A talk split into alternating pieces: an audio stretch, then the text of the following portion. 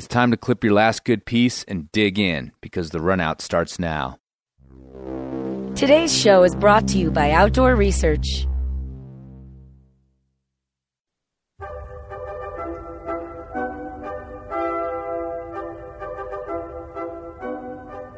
Whether the good kids on your list this year love epic adventures in the mountains or just looking oh so fine in the cafe after a brisk dawn patrol, Outdoor Research has the gift giving goods this holiday season. This year, try not to be embarrassed by your bro's tears of joy when you hand him a transcendent down hoodie from OR. Don't duck the hug when your bestie opens her amazing ascending jacket. And though she's a purist, your grandma will learn to love the splitter gloves you give her. Look, Grandma, no sticky residue. So if you want the hugs to come fast and fierce this holiday season, shop all the gifts designed to spark adventure at outdoorresearch.com or your favorite local shop.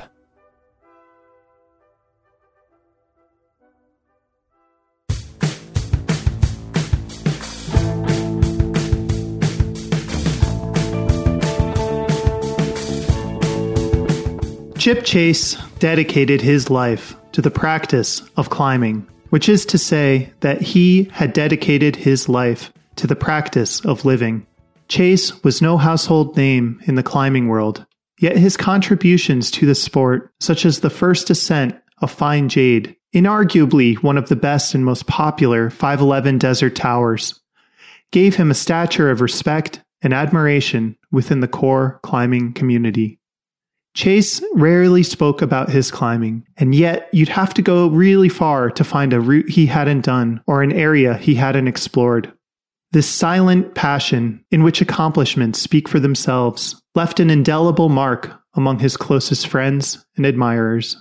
On November 3rd, at the age of 60 years old, Chace died of pancreatic cancer following a relatively short yet extremely painful battle with the disease. He died in his meditation room in his home in the mountains outside of Boulder, Colorado, surrounded by his closest friends and his wife, Monica. In the last weeks of his life, he wrote a letter to his friends and patients, whom he served as a practitioner of Chinese medicine. It's a powerful letter that speaks to what an extraordinary spirit Chace embodied. Here is an excerpt. First and foremost, I want my death to be an act of creative transformation that is to say, I want to die well. I've been training for this my entire life, and I'm well prepared. I would have preferred to die in the mountains, and that is indeed what Monica and I had envisioned for me. I got this instead. Yet here is precisely where I want to be. I cry from the raw wonder and intensity of the experience, but never because I'm sad or afraid. I'm grateful for every second I've lived so far and for whatever moments I have left. When I'm writhing in pain, I scream, Thank you. When I'm puking my guts out, I retch, Thank you. And sometimes, fuck. I've been practicing more or less this way for a long time. I think what Chace is saying here is that climbing might not just be a good way to practice living, perhaps it might also be a way to prepare ourselves for the inevitability of death.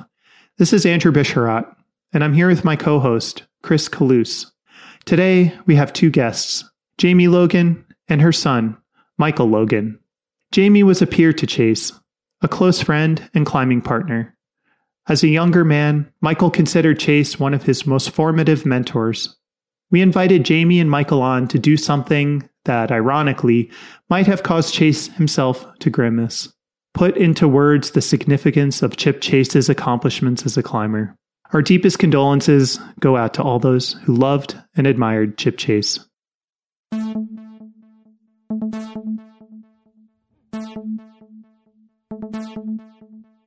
Thanks for coming on the run out. We have Jamie Logan here and her son, Michael Logan, and we're here to talk about Chip Chace, a climber from Boulder who passed away about almost exactly a month ago now and we're just here to kind of get your impressions as as two climbers that knew Chip, climbed with Chip for for a really long time. And my first question to you, Jamie, is what do you think made Chip, you know, such a special climber that that he's someone that we really need to talk about and, and to remember? Well, I think the the first thing is that he was incredibly good. I mean, I've been with him when he onsighted 513, and not a lot of people just do that.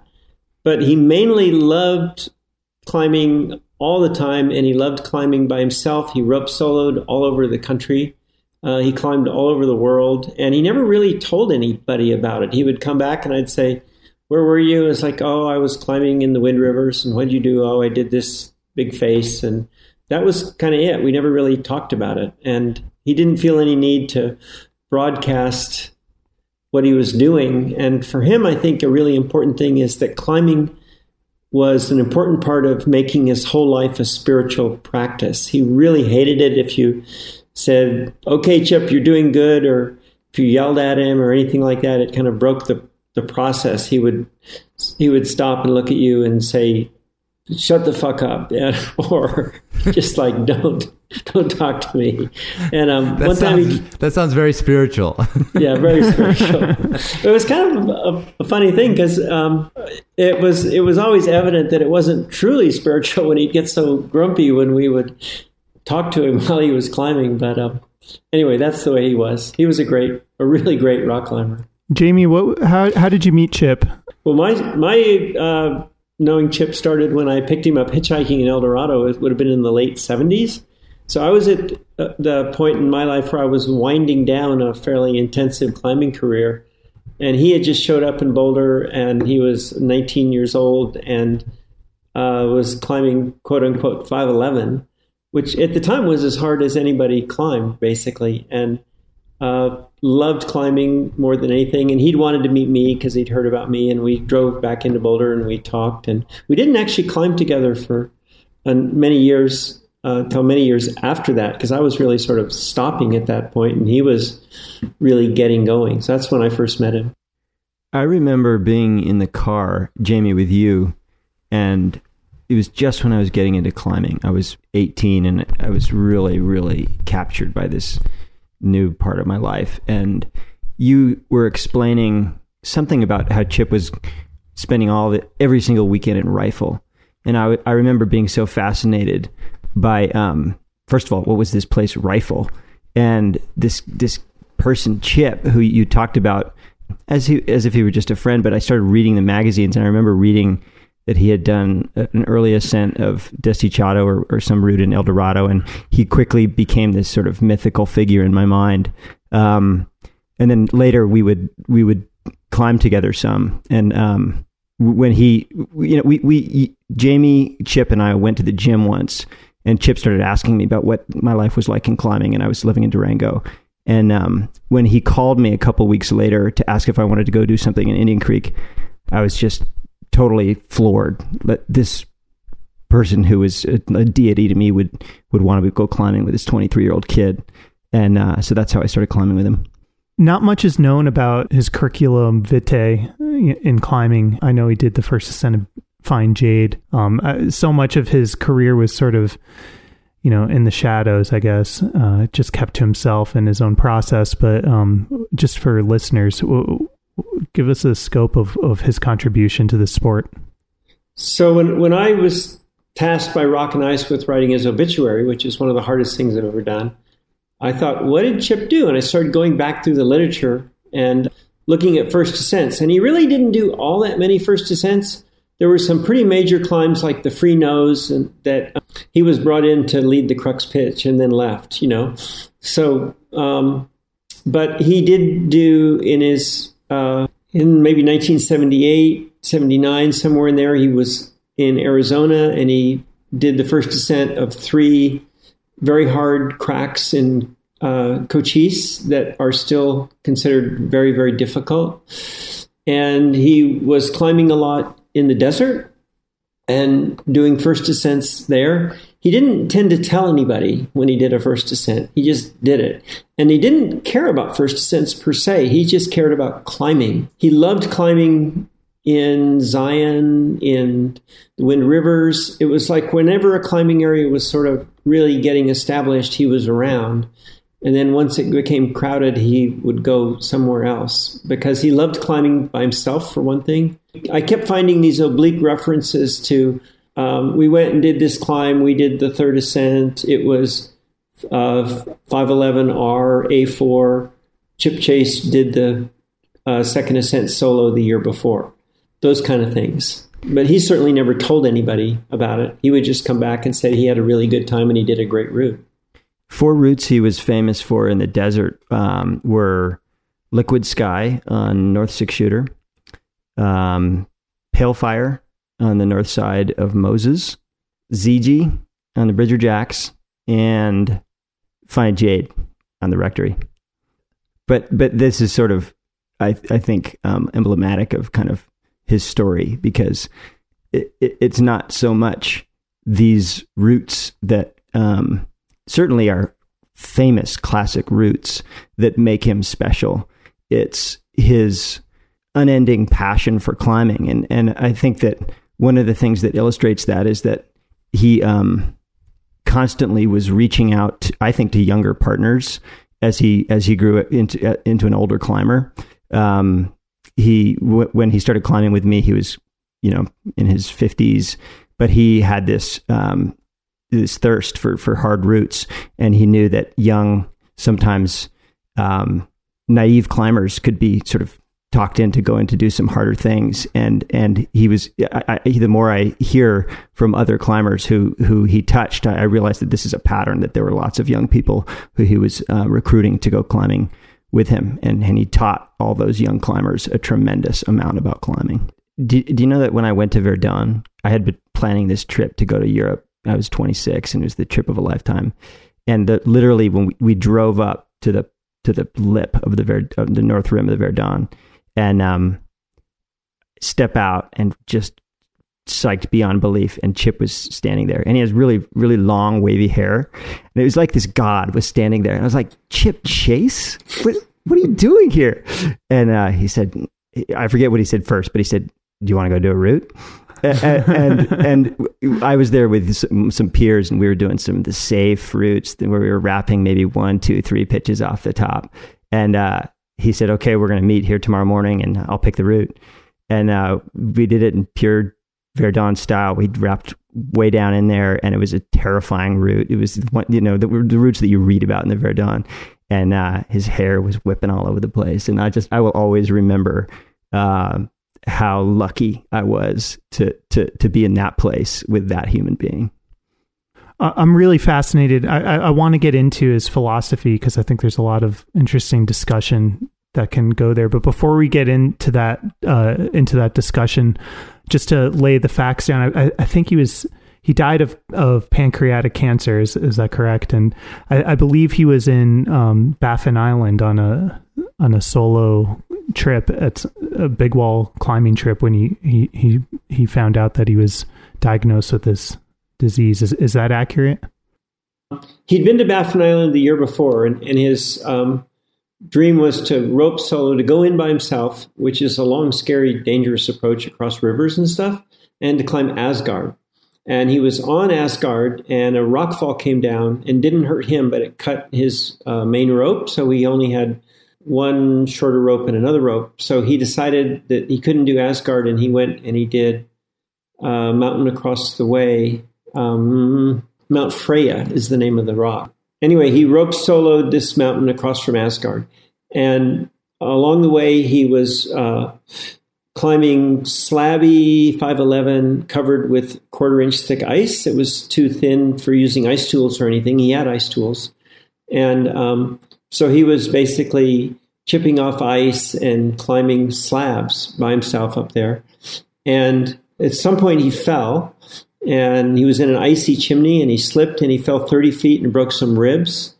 And he was sort of totally excited about it that this was what climbing was all about. This was time to double down. So he climbed Mount Freya with broken ribs to the top. Coming down on the re- descent, he was using all his gear and cutting off pieces of slings and rope and stuff and got himself to the bottom and came out. And he still wanted to go back and climb Asgard. So this summer, he went back to Mount Asgard and only to find that someone had come in in the middle of the winter and stolen his cache. And so most of the gear, or a lot of the gear, was gone. And he was torn about what to do, whether to try to climb it with like half of what he was supposed to have. No Jumars and stuff like that. But he decided that he would go out and come back the next year. And he told me just before he died that if he'd known he had pancreatic cancer when he was in there, he would have gone for it on on um, Asgard, and because he would have preferred to die there instead of at his home with pancreatic cancer. And I was up at his house. I was taking care of stuff, and I went up to the car, got some stuff, and I came back and I thought about it. Said, Chip, you know, there are people who I always thought were going to die in the mountains. And I named half a dozen really famous climbers that I had climbed with who had died in the mountains that I knew were going to die in the mountains. And I said, but if you had climbed Mount Asgard without your stuff, I think you would have just climbed Mount Asgard without your stuff. And it would have been quite an adventure, and you would have come back and still died here with us with your pancreatic cancer. So he didn't know he had it when he was there, and he came back out. And then, um, as soon as he got back out, he was not working right then because he'd taken time off work, and he went up to the Wind Rivers and soloed a route up there, and had a great adventure. And I don't know what mountain it was. One time he started to explain it to me, and he started to tell me climbing stories, and then he stopped. and He said, "You don't actually care, do you?" And I said, "No." I don't really, because it's just you went out and you climbed really hard and you had a great adventure and you came back and it was great. I don't really care about move for move what happened or anything. So when he was back this summer, and by the beginning of August, he knew he had that something was really wrong with him. And we were actually going to go in and climb the diamond at the end of August on a Friday, and then on Wednesday he said, um, "I can't hike into the diamond." He was going to rope solo alongside Wayne Goss and I, and he came back and he he said, I can't go on Friday because my pain in my back is so strong now that I don't think I can carry the pack in to rope solo it. And then I went to his office on Friday. He was getting a scan, and I went on Saturday, and he wouldn't tell me. And on Saturday evening, he went into the emergency room, and he was diagnosed with these with pretty severe end stage pancreatic cancer, and was in and out of the hospital off and on for the next two months while he was getting worse and worse and worse. Chip's philosophy seemed to be, you know, this idea of it's not the summit that matters; it's the it's the process of getting there. You know, that's sort of a very simple way of saying something that's much more profound. But uh, my point is that so much of what he seemed to believe about climbing tends to be used in these very cliche tropes that a lot of us kind of pay homage to is we know that they're true, but we don't actually live by that principle.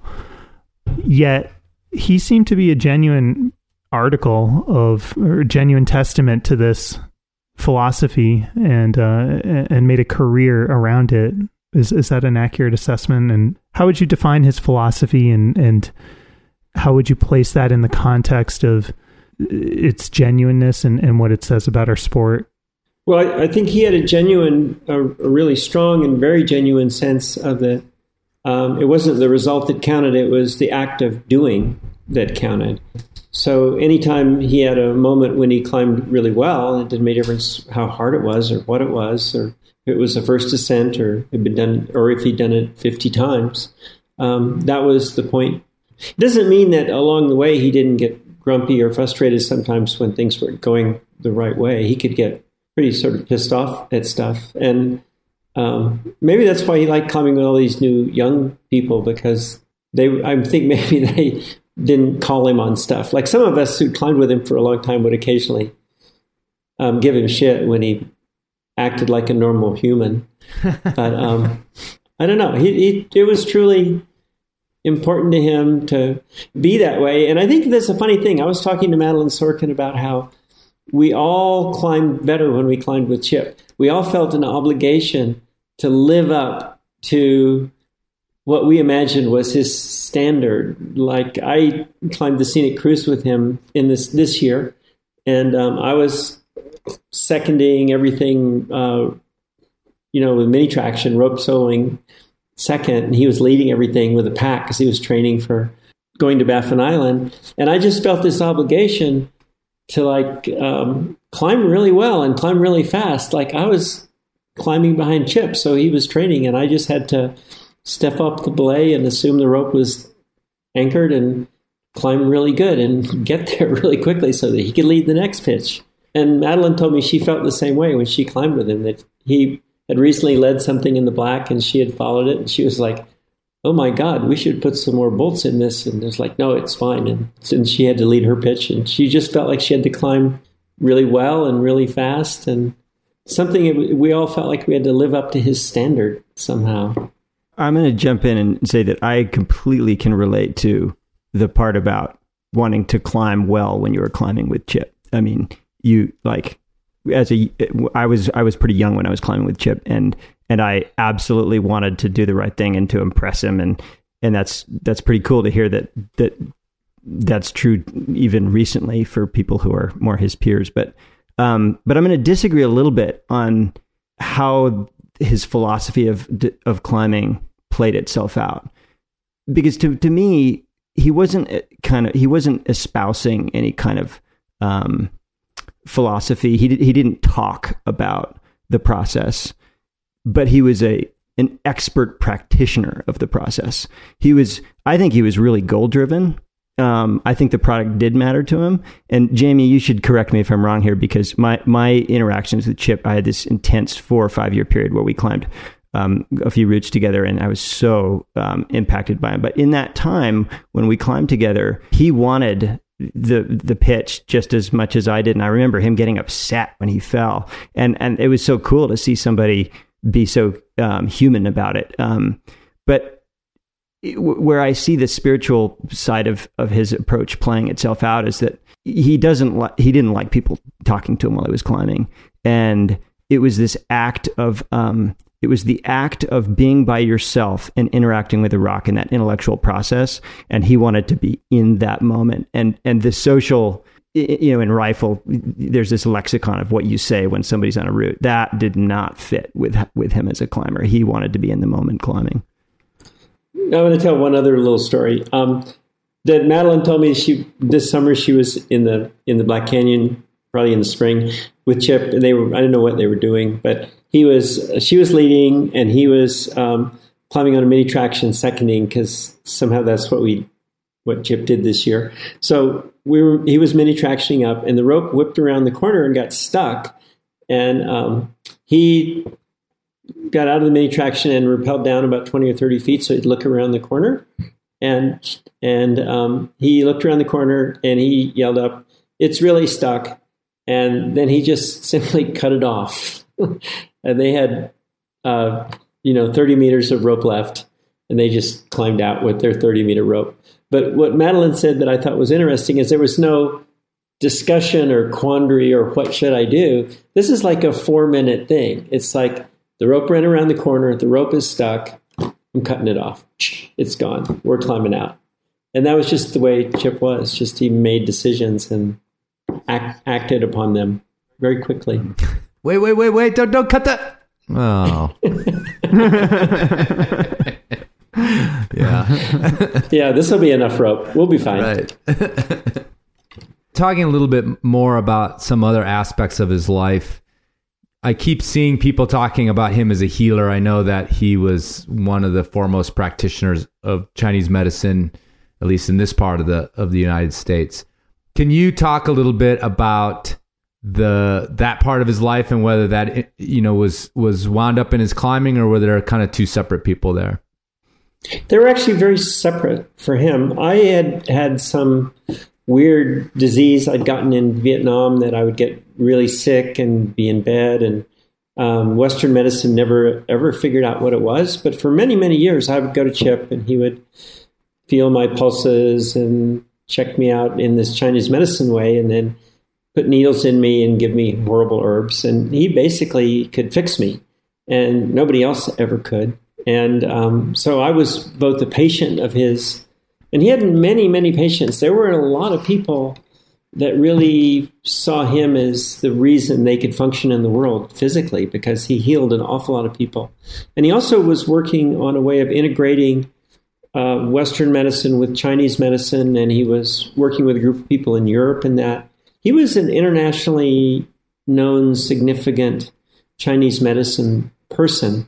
In the two months when he was home, when he was dying, um, people came from Europe that were uh, Chinese medicine people to try to finish some work they've been doing, do a doing some, some books, and they also came just to see him. And um, at some point, I was there, and there was this Zen guy who showed up from Japan, and so he had three separate pieces.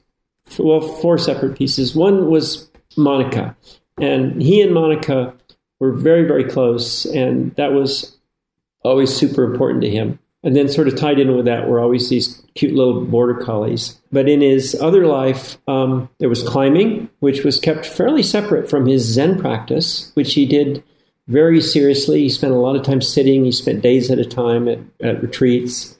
And then, separate from that, then again, was his Chinese medicine practice, which was he literally taught all over the world. And um, he would get a teaching gig in uh, Spain, and then he'd go and he'd teach for three or four days, and then he'd go to Mallorca and rope solo, or he'd hire a guide at some place. And so he literally climbed all over the world as sort of an adjunct to be teaching all over the world as well. You know, we're we're talking about uh, Chip Chace as this inspiration, and I kind of wanted to talk to you both because of a little bit of my kind of confusion about what that means to me. I never knew Chip. Once this happened, he was brought back into my mind in a heavy way. I I started to think about just that thing of like, well, what did he do and how many routes have I climbed of his and how is it that this person was in fact inspiring me? Because I realized that I hadn't climbed very many of his routes and in fact you know, looking on the internet, I didn't know much about him. I, I knew his name from a few different places. And yet, for some reason, I just always felt like he represented something in climbing that, that I should aspire to, even if I wasn't exactly sure what it is. If you, if you get my meaning, like a little bit of a mystery. So if, if you're thinking about Chip Chace as an inspiration to someone like me or a younger climber, and I know that there were a lot of younger climbers that, that climbed with Chip, and we've been hearing from him in some of the media since, since he passed.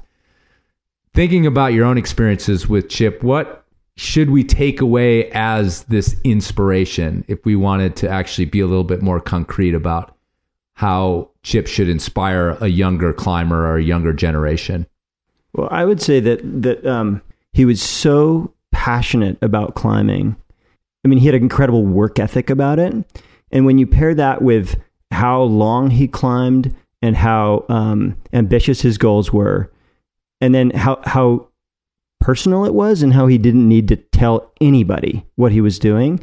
And then for me, there's a third element of of just the, the fact that he reached out to me as a young climber and what I learned from somebody in in that role that was really really powerful for me personally. And I wonder how many other people are out there who were influenced by him in this way.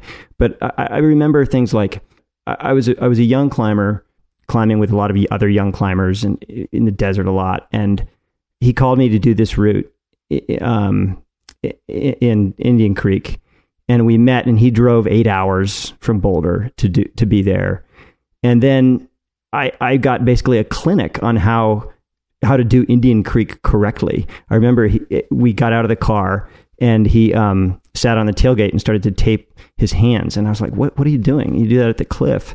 And he had glue, and he had this incredibly meticulous way that he taped his hands. And I was like, "Oh my god! What's this guy doing?" And I and I watched him tape his hands, and it took half an hour, and I did exactly what he did.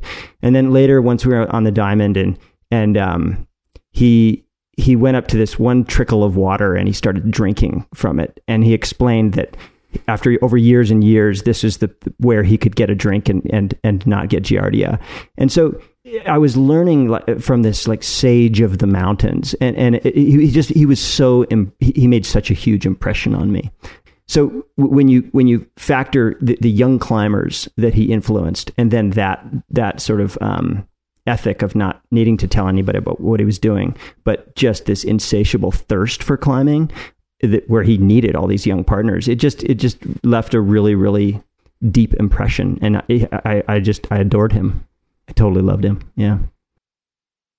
He would make so much fun of me taping. He would be, look at me and shake his head like, "What are you doing?" Because I never knew how to do anything right. And um, he, it's there's almost no climb that I ever asked him about that he hadn't climbed. Like I, the other day, I, I, was talking to him the other day, just before he died. Anyway, he said, "What did you climb on?" I said, "Oh, we were on Vasodilator, this 13A in Boulder Canyon." And he said, "Oh yeah, I onsighted that. That was a good day." And and he said something about, "Oh, I one thing I'd love to do before I die is to go back and climb El Cap one more time." And I didn't ask him how many times I climbed he climbed El Cap or what he'd climbed but my guess is probably pretty a lot. Um, in the same way, he climbed the diamond more than 50 times. And uh, there was almost never a route that I asked him about that he hadn't done it. Like he climbed everything, everywhere everything in the Black Canyon, everything in the Wind Rivers, everything in Zion, everything in Yosemite, everything around here.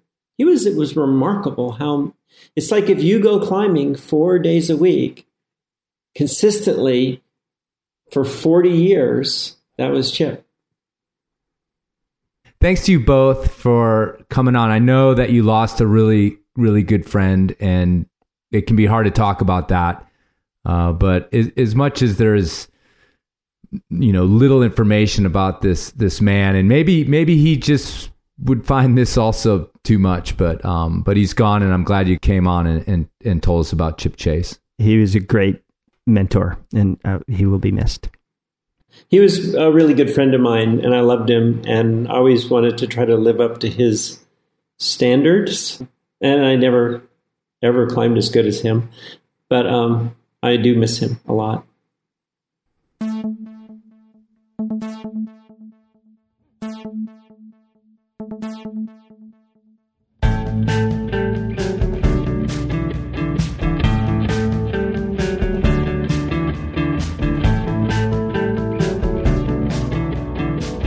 If you have a comment, topic suggestion, or just a good bit of climbing trivia, join us at our Facebook page, facebook.com forward slash runout podcast.